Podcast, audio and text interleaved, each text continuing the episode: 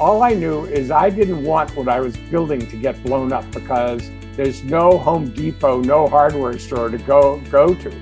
And so one of the things I did is I said, let's try putting a case of beer outside the perimeter and see what happens. Sure enough, in the morning it was gone. And all I know, we started doing that every week and we never got mortared.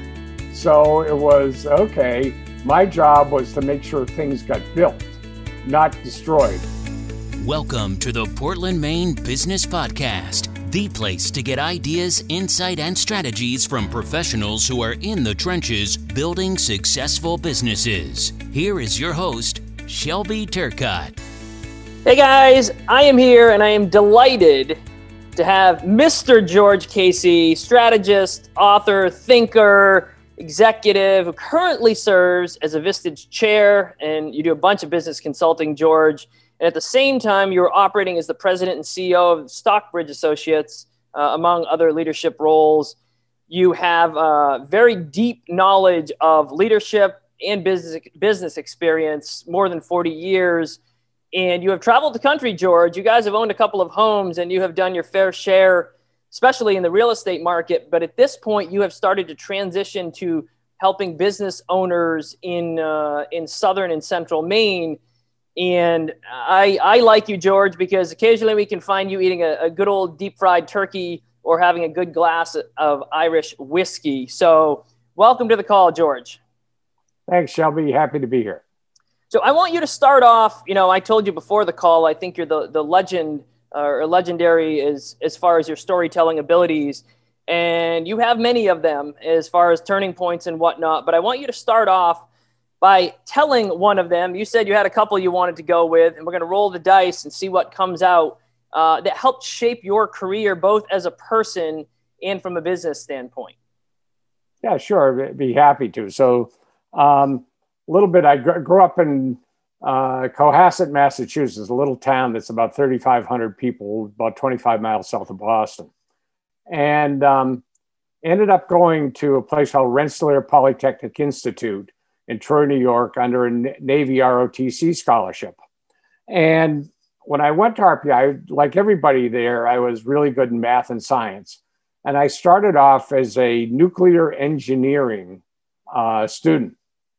And as part of that, in engineering, you had to take 4 semesters of physics, a bunch of semesters of chemistry, so on and so forth.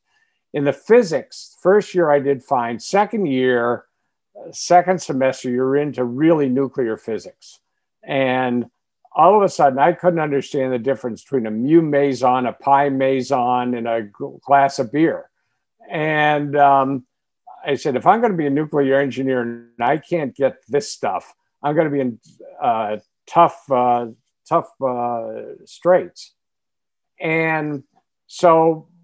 But in looking around at other alternatives, I saw that RPI had a new major called environmental engineering. And I said, you know what, at the time, this covered sewer treatment plants, water treatment plants, and that kind of stuff. And I thought, you know what, the concept of a piece of you-know-what going down a pipe, I get. I don't get the pi meson and the mu meson, but I get this. So I shifted my major to environmental engineering and ended up being the first class of graduate environmental engineers at RPI. There were 3 of us. And as we stood for graduation in the field house with my parents in the stand and before us, 80 or 100 electrical engineers had stood up to acknowledge their degrees. So when the 3 of the environmental engineering guys stood up and to acknowledge our degrees, somebody in the stands yelled, janitors. And so that started the my journey. By the way, I never did any environmental engineering. I went in the Navy, was in the Navy Civil Engineer Corps and spent 18 months on Guam as a public works officer, then do 2 tours in Vietnam, running Seabees, building riverboat bases in the Mekong Delta on the Cambodian border. And you know what? I'm glad I never was an engineer. Engineering was a great background for doing things, But I learned along the way that I really enjoyed leading way more than the technical side of engineering. Long story. Your parents must have been proud when they stood up at graduation. Oh, yeah. And in fact, I have on my wall here, Shelby, a thing from Stars and Stripes magazine. There was a cartoon called In Vietnam with Sergeant Mike. And literally it says, George, old buddy, I see your service record book. You majored in sanitation engineering in college. And the sergeant is holding a mop for George, the guy he's talking to. So anyway, there we go. Good times. Now, you mentioned the Navy. So you ended up in the Navy, and then eventually you ended up back in business school. Can you talk about that transition and why you ended up back at business school? Oh, it was easy. You know, that when I was in Vietnam, that you know, my job was to build things and to make sure they didn't get blown up. In fact, that's where I learned creative management. When we were on the Cambodian border, the Viet Cong were literally right outside our perimeter at night, and we could see them with the infrared scopes. All I knew is I didn't want what I was building to get blown up because there's no Home Depot, no hardware store to go to. And so one of the things I did is I said, let's try putting a case of beer outside the perimeter and see what happens. Sure enough, in the morning, it was gone. And all I know, we started doing that every week and we never got mortared. So it was, okay, my job was to make sure things got built, not destroyed. So when I was coming out of the Navy, I knew I could get things done, but you never had to worry about a budget. You know, money was not a thing. And so I felt that, okay, when I got out, where do I go learn about money? And I went and saw Ira Harrod, who was the dean of students at RPI, who I'd known and worked with. And he said, there are two places to go. One is the Tuck School at Dartmouth. The other is the Wharton School at University of Pennsylvania. And I'd spent a lot of time in the boonies, and Dartmouth kind of felt like the boonies. I never really lived in the city, so I ended up choosing Wharton and going and actually majoring in real estate finance. So that's how I ended up at business school. I wanted to learn about money. That was the degree of my sophistication. Fantastic. Now we're going to backtrack for a second because obviously then you transitioned into the real estate side of things and you kind of climbed the ladder and went through and ended up with, you know, Toll Brothers and a bunch of different places. And we're going to cover that in a second. But you know, you mentioned business school, you mentioned kind of getting your footing, you know, in the Navy and really being, you know, no pun intended, in the trenches, trying to kind of learn what you were doing. And I think social media nowadays often glorifies owning a business, right? Being an entrepreneur, you know, glorifying it in terms of like what you do and starting it and anybody can do it and this and that.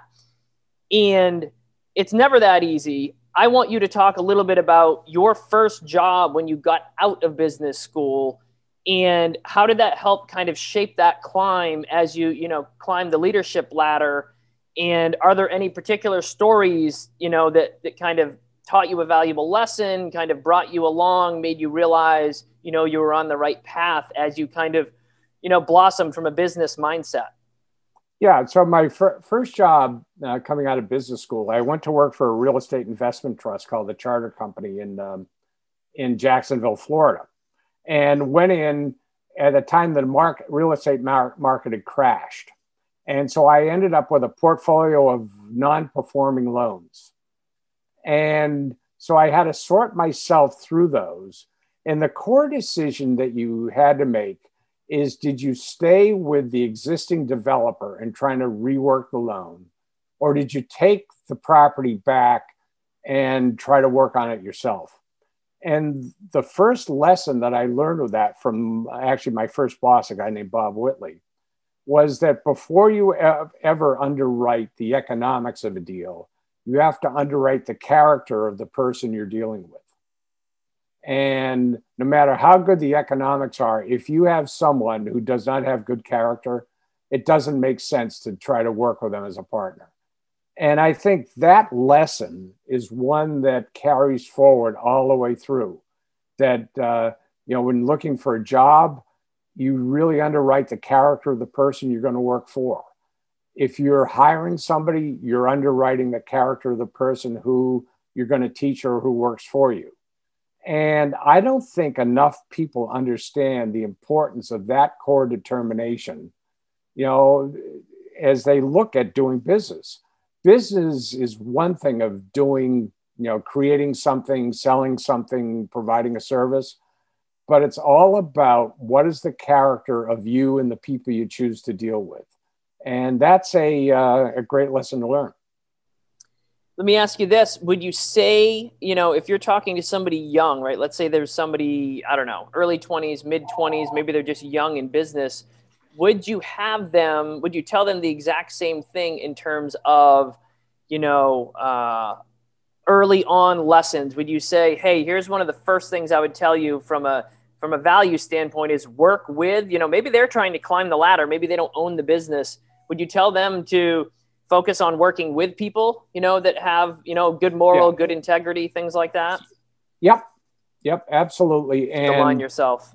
And to find people who you think you can learn from. And also, ideally find people who would love to learn from you. This is more than a decade ago, I wrote an article called Wanted and Needed 25-Year-Old Mentor. And at the time, I was the CEO of a company and social media had just started. And all I knew is I didn't know anything about social media, but the 20-somethings really did. And so I wrote this article saying that oftentimes people talk about mentoring as an older person teaching a younger person. This flipped the table and said, there are times when an older person needs to learn from a younger person. So I wrote this story, and a young fellow, Jeremy Sharp from Tucson, Arizona, reached back to me and said, I'm willing to be your mentor. And so Jeremy taught me how to use Twitter when Twitter was new, so on and so forth. And along the way, I've mentored him the other way. But as I said, finding people who are willing to learn, to teach and to learn is more important than anything. And character is part of that. I like that. Do you know if the article is still online? Whew. If not, we'll have to try to dig that up and see if we can post it. I don't know where. I might still have it. All right. Way back in the vault. Back in the vault, exactly. Back when you had the typewriter. Yeah. I think that's a great point in terms of the character piece. Now, again, first job, like you said, you learn, you get mentored a little bit, you start to kind of climb the ladder, and then you have held a variety of roles as you've moved through. And I think that's one of the things that gives you, so much perspective from the business side of things is you have operated from a one-man show all the way up through to huge companies. And, even like you said, in the Navy, from a leadership standpoint, you developed large communities. You were down in Florida. I don't even remember how many houses did you say that community was? 16,500. Yeah. So not small, no duplex. No, we had duplex, but that community has a population of over 70,000 people. So it's actually larger than the city of Portland. Yeah. That's not small. So as you've developed your business skills, let's just say, in a variety of settings, can you talk about some of the lessons you've learned from working in smaller businesses or working with smaller businesses, and how some of those leadership and or business skills transferred to larger businesses, right? Because we're going to have a variety of people listening, some solopreneurs, some people in corporate, executive roles. What goes both ways that you've experienced? I think the first thing is, do you have a group of people who want to work with each other? And so in a small business, this is highly important because you have a very small number of people. So if you have one bad apple, that could be 40% of your workforce.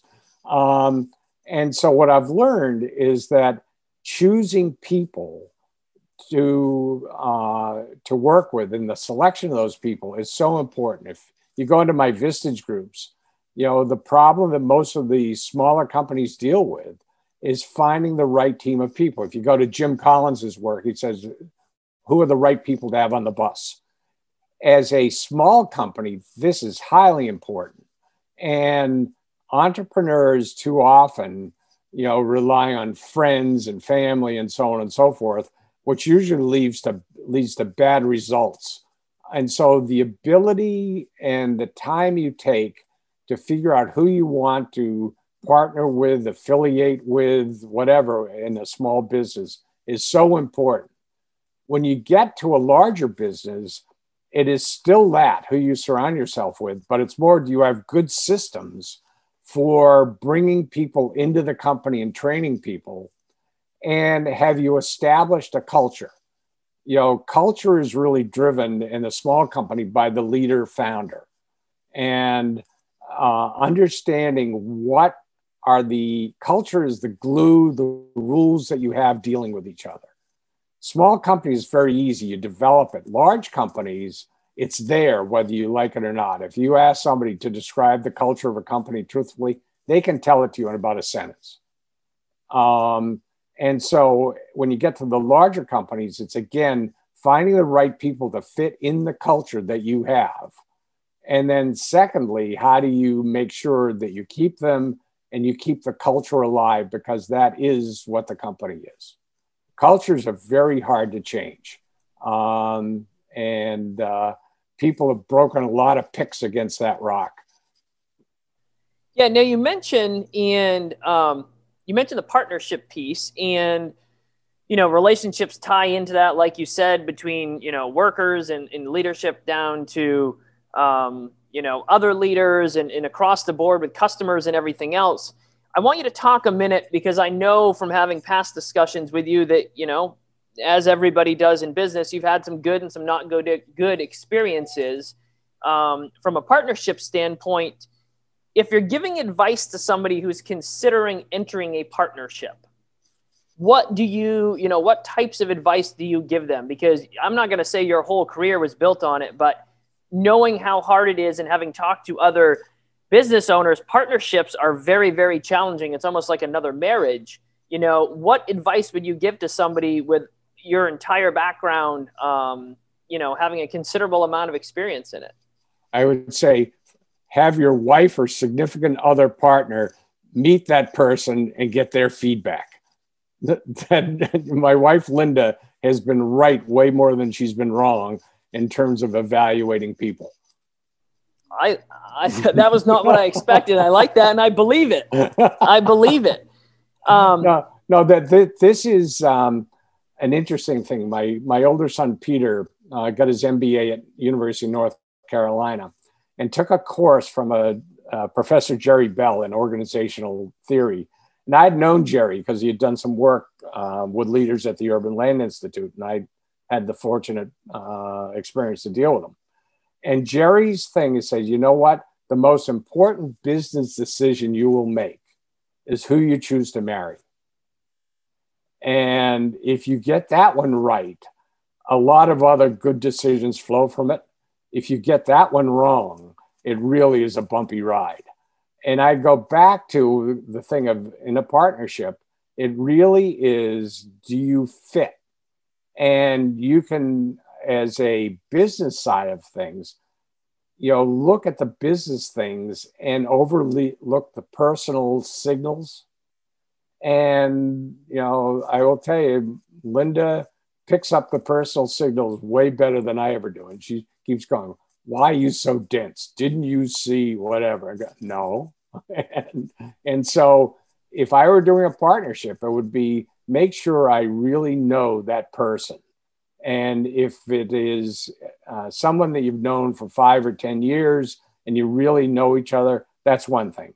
But if somebody that is not quite known, you have to rely on the instincts and feedback of others to help you make that decision. Others who know you and can read that other person.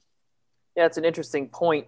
Is there, I think a lot of times you look at it like you said, and I think people look for, you know, complementary skills, right? I have a skill set in this, they have a skill set in this. We complement each other from the business standpoint, but like you said, you often forget the human aspect of that. Yeah, and it's the human aspect that actually drives a business. That if that piece doesn't work, you're just going to have nothing but a train wreck at some point. And also, businesses change over time. I look at the businesses that I deal with, and many of them started off as one thing and ended up as something else. But if you have good relationships among the people and trust among the people, you can switch and pick up new lines of business, drop old lines of business, so on and so forth. The technical stuff can be learned. Character is pretty well embedded. Yeah, that's for sure. And like you said, business is always a moving target. I want to ask you on the follow-up of the partnership piece, you know, somebody thinking, like you said, maybe they own a business and, you know, the last year, 15, 16 months has obviously been challenging. And a lot of businesses have had to evolve. You know, are there certain points where you would tell somebody who owns a business or runs a business to start looking at partnerships to go into other areas, right? Like if I'm talking to you from a client standpoint and saying, hey, I'm in the training business and I want to branch off into whatever X, Y, or Z, which maybe is in a related field. Is there a point that you tell somebody that it makes sense, you know, to start to look for a strategic partner? Or does it again go back to what you just said? Is it, you know, the human element, and then you start to tack the other components on? Is there a strategy, or is it literally individual situation by individual situation? No, I think it really gets back to core of what you want to do. And there are some people who want to run a lifestyle business and they want to control everything. In that situation, you know, finding partnerships is going to be nothing but a train wreck. You're not going to grow very much. And frankly, you're going to end up with people who enjoy being told what to do and are happy in that kind of environment. That kind of business works great. On the other hand, if you really want to say, you know what, I want to leave an imprint on society with what I'm doing with my business. I want to create a legacy business for my family. I want to create a lot of wealth. If those kinds of things drive you, then growth is going to probably be a piece of what you do. And growth happens both internally and externally.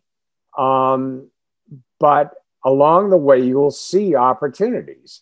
So part of it is, do you have a broad network of people that you can talk to? I mean, this is the shameless self-promotion for Vistage Group, that when you have multiple CEOs of different businesses working with each other, I've seen more often than not, they see joint opportunities together. They trust each other because they've known each other in the group, and then they form a partnership to do things. And that way you get this kind of serendipity that it's people you like doing business with, and it's opportunity for both in terms of growth. But you have to want to do that for a reason that is personal. And the worst situation is someone who thinks they want to grow, but really don't want to give up control. Because in growth, you have to sooner or later learn how to delegate. And if you can't learn the art of delegating, growing is going to be very hard. Yeah, absolutely. Now, you mentioned your Vistage Group. And that's, you know, what you spend the majority of your day doing right now is you're dealing with, you know, CEOs and business owners. And I think oftentimes aspiring business owners, you know, think that by the time you reach a certain level that you literally are passing all of your problems on to other people and you're, you know, sitting there printing money and whatnot. And I think you could, in fact, argue the exact opposite. I think basically you inherit more problems. And you rely and you essentially have to rely on others to try to help solve them, right? Which is what you just said in terms of delegating. Can you talk about one or two of the most common issues that you hear or see on a day-to-day basis, because, you know, you deal with, you know, you mentioned it, but you deal with people in a vast array of businesses and whatnot. So you see the full gamut from industry to industry. Are there commonalities amongst them that, you know, you, again, you deal with on a regular basis? Yeah. I mean, the most common one is having to take your hand off the tiller. Get yourself out of, we call it on the business versus in the business. A lot of people are there day to day handling multiple decisions. They're the adrenaline of running a business on a day-to-day business is really addictive. But to grow a business, you run out of your own bandwidth. And the ability to hire people who are better than you are, to be comfortable with that, to train people, and to learn how to delegate as opposed to abdicate. One of the biggest problems is when people first try to delegate, they just dump the whole thing to someone and said, it's on you. That's abdication. It's not delegation. Delegation is making sure the authority to do things is handed down to somebody who's trained to do stuff, and that there's a communication and a system of making sure that it's on track. So it is not abdication. You are really saying handle this, but we've got a set of metrics that we're going to use, including personal check-ins, to make sure stuff is online and going where it should. And we've got enough of a relationship that we can talk about when things are going right, when things are going wrong, what we're learning, how we adjust. You know what? Even Ted Williams didn't hit 1,000. And managers don't hit 1,000 either. They get things wrong. The difference between great managers and great people you grow as managers is that you acknowledge that things are wrong. You have a conversation about what it takes to make it better and do it again. What you don't want is somebody who keeps getting the same things wrong over and over again. But that transition is the toughest one, irrespective of industry. If a leader cannot make that transition, then that's okay, but they will be limited to a business that they run by command and control, and God help their family if they get run over, have a stroke or so on, because there'll be nobody left to run the business on a day-to-day basis. Let me ask you this. Do you see certain levels where that takes place? Like, is there a jump? You know, is it going from 1 to 2? Is it going from 5 to 10? Is it, you know, are there tiers? Yeah. You usually see the beginnings of it in a company that's someplace between 20 and 50 employees, depending on the type of company. That at that point, you've had to develop an organization of some sort. Somebody's responsible for operations, somebody's responsible for sales, somebody's, and you may be diving into one of those areas deeper than the other, but you're starting to have to delegate out functional responsibilities. So that happens in the 20 to 50 range when you start to at least have somebody that I can point to and say they're responsible for HR or whatever. I've had several CEOs that their businesses got to 40 and they hadn't done that. They had 40 people reporting to them. And it was like chaos. Wow. And what you learn is that as a leader, you can pretty well handle about 5 or 6 people reporting to you. After that, it gets dicey. You have to be very good at it, or have very, very competent people who can handle the bulk of stuff. But usually that 5 to 6 range is about right. And so the question is, can you hire and find people to fill those roles who you can grow? And are you comfortable with this art of delegating and learning it? Yeah. And, I mean, that's, you know, that's always a tough transition. I think at any point I look at it, you know, just with, you know, like the size of my business and realizing, you know, you and I have had discussions on this, but, you know, delegating things out and starting in order to not be the bottleneck in the business and having to pass it on And like you said, otherwise you end up putting out every single fire. I can't even imagine what it's like with, 40 people trying to report to you. Your whole day is fires. That's how you learn to love Irish whiskey. Yeah, that's the bonus. That's the bonus piece of advice. Right. So George, in the last year, and you and I had a couple discussions on this as well, like COVID has been crazy, right? And businesses have evolved. My business has evolved. You've probably seen a change in, I would say, virtually every one of yours, although obviously some industries are more affected than others. But in the last year, last 12, last 15 months, can you talk about some of the approaches and changes that some of the business and leaders or leadership has had to make in the last year in terms of adapting? Are there any particular examples you have personally dealt with in your group, things you've heard about, read about, where you're like, this was a very intelligent, strategic position.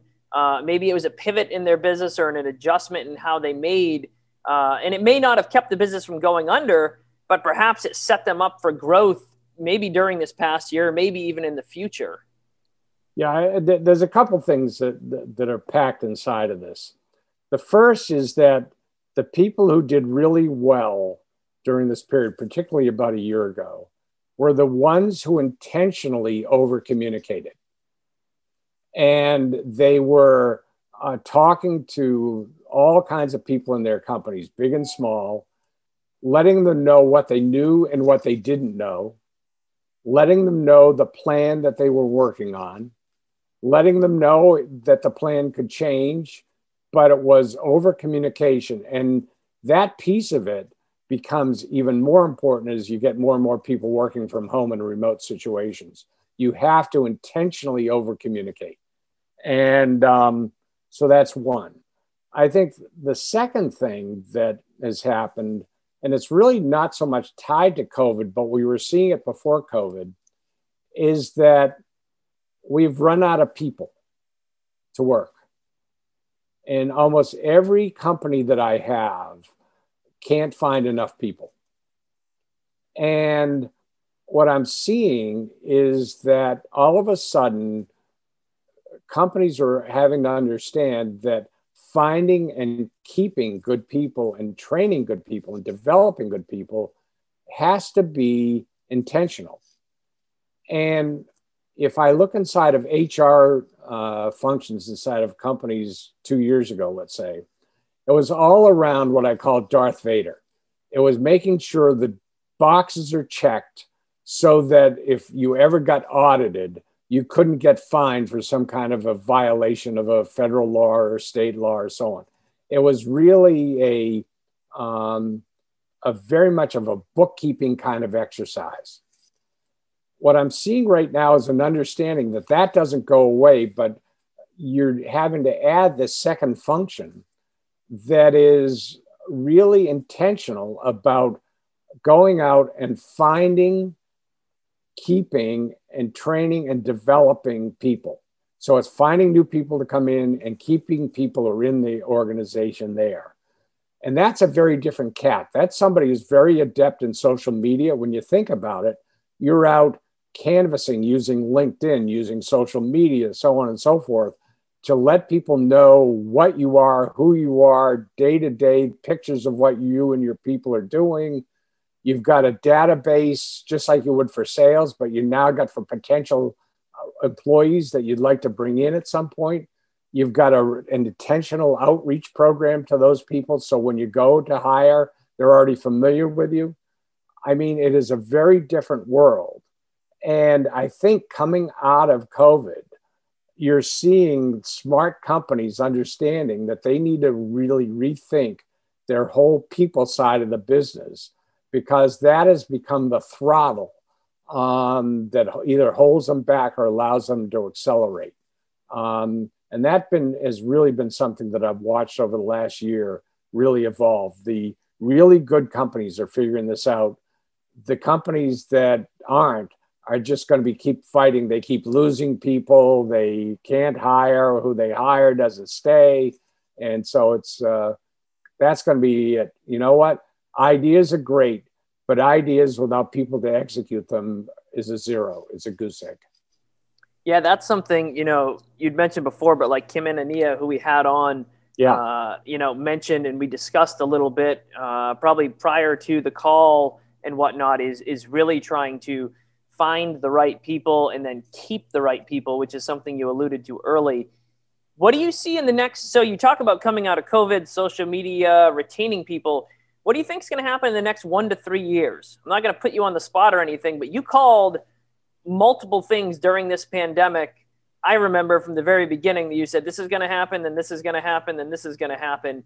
And so I believe in your foreshadowing and your knowledge of where things are going. What do you think is going to happen in the next, let's say, 1 to 3 years? A couple things. George's crystal ball. George's crystal ball. Number one, the people problem is not going to go away. And so you're going to see a lot more automation going on in things, a lot more of bringing artificial intelligence in. So I think you're going to see that piece of things. Number two, you're going to just see more digitization, which means, okay, how can I use technology to do things that we couldn't before? And when you think about it, you know, just the way, instead of you going to a store to buy something, you very quickly just go to Amazon and click and you bought it and it gets delivered. You're going to see just more of that. And the companies who are really working the technology side and the automation side will be the ones that I think longer term will do better. Second, I really think this importance of culture and how you develop people. I keep looking and saying people, you know, I have a fellow who's in the excavating business and excavating and commercial hardscape landscaping. And I said, you know what? You maybe have to rethink your business. That you might be actually in the people and the people development business that just happens to do landscaping as a mechanism to do it. But your job is to find people who choose to work in the outside. They like doing that. They don't necessarily want to go to college, but they want a career path. They can make good money. And maybe your signal to those kinds of people is, come here, we can take you and teach you the skills to be a stone wall mason, for example. There aren't almost any of them around, and good masons can make $100,000 a year, okay? We can put you on that kind of a path that is personally gratifying. You develop a trade, you've got working outside, and you know what? If that resonates with you, this is the place you want to come. And so it's a twisting of saying what we do. We're a landscape contractor to being, we develop people. I think you're going to see iterations of that being a way to find and retain people and be much more, I use the word intentional a lot, but be intentional about it. I like that. I like that kind of flipping the perspective on it. Very, very key and very interesting. Now, we always try to leave people with an action step. You know, one of the last things, like, you know, if you're sitting down, having a chat with somebody, young business owner in general, and they get off this podcast and their first thought is like, wow, after listening to George, I need to, you know, look at the people I'm surrounding myself with and in partnerships with. I need to look at the employees that I'm retaining. I need to, you know, think about this, this, and this. What's the first thing? What's like one action step you would tell somebody to do when they leave this podcast, when they get off? What's the first thing you would tell somebody to do? You don't have to do it alone. One of the biggest errors, people think they try to do it all themselves. And how you surround yourself with people that can help you is one of the key things.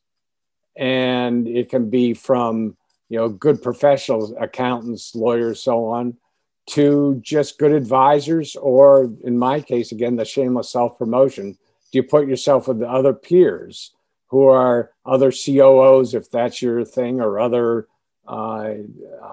CEOs or whatever. You don't have to do it alone. And you discover that the perspective of reaching out and giving part of yourself to other people pays itself in dividends coming back and helping you get better. So don't do it alone.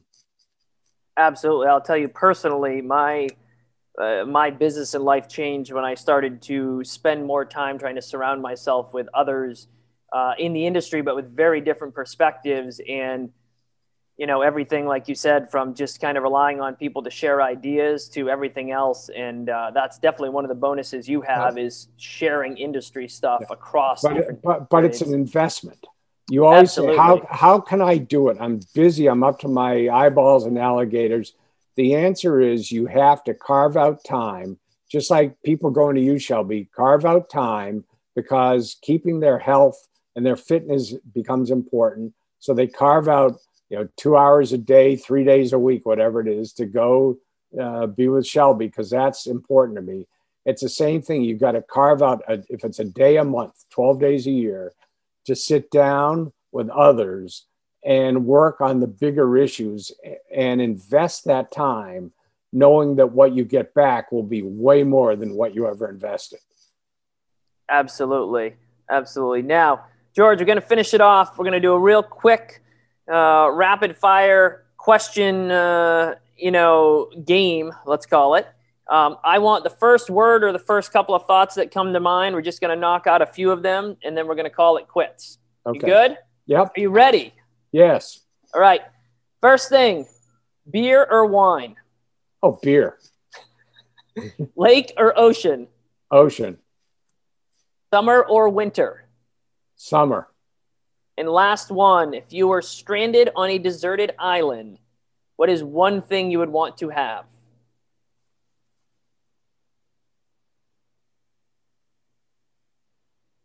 That's an interesting one. Probably the never-ending bottle of Redbreast's 15-year Irish whiskey. Somehow I thought it might go there.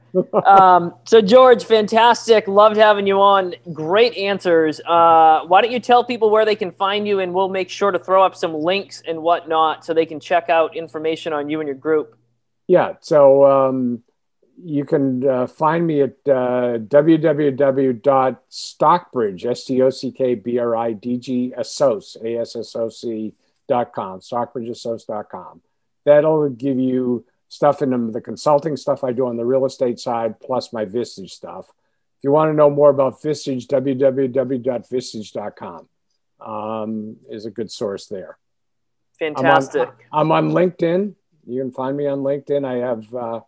almost 4,000 connections on LinkedIn. So yeah, you were everywhere, George. And like we said during the conversation, you have knowledge that goes across industry, regardless of what it is, not just real estate. And that has a lot of value in terms of everything from gyms and training all the way through to, like you said, to stonework. So yeah. Fantastic having you on. George, thank you for your time. We appreciate it. Okay, Seabee, thanks. Thanks for listening. If you enjoyed the show, please take the time to leave us a review, as it helps us connect with more like-minded people just like yourself. For more information on the show, its guests, or to listen to more podcasts, make sure to check us out on iTunes at Portland, Maine Business Podcast, as well as online at portlandmainebusinesspodcast.com.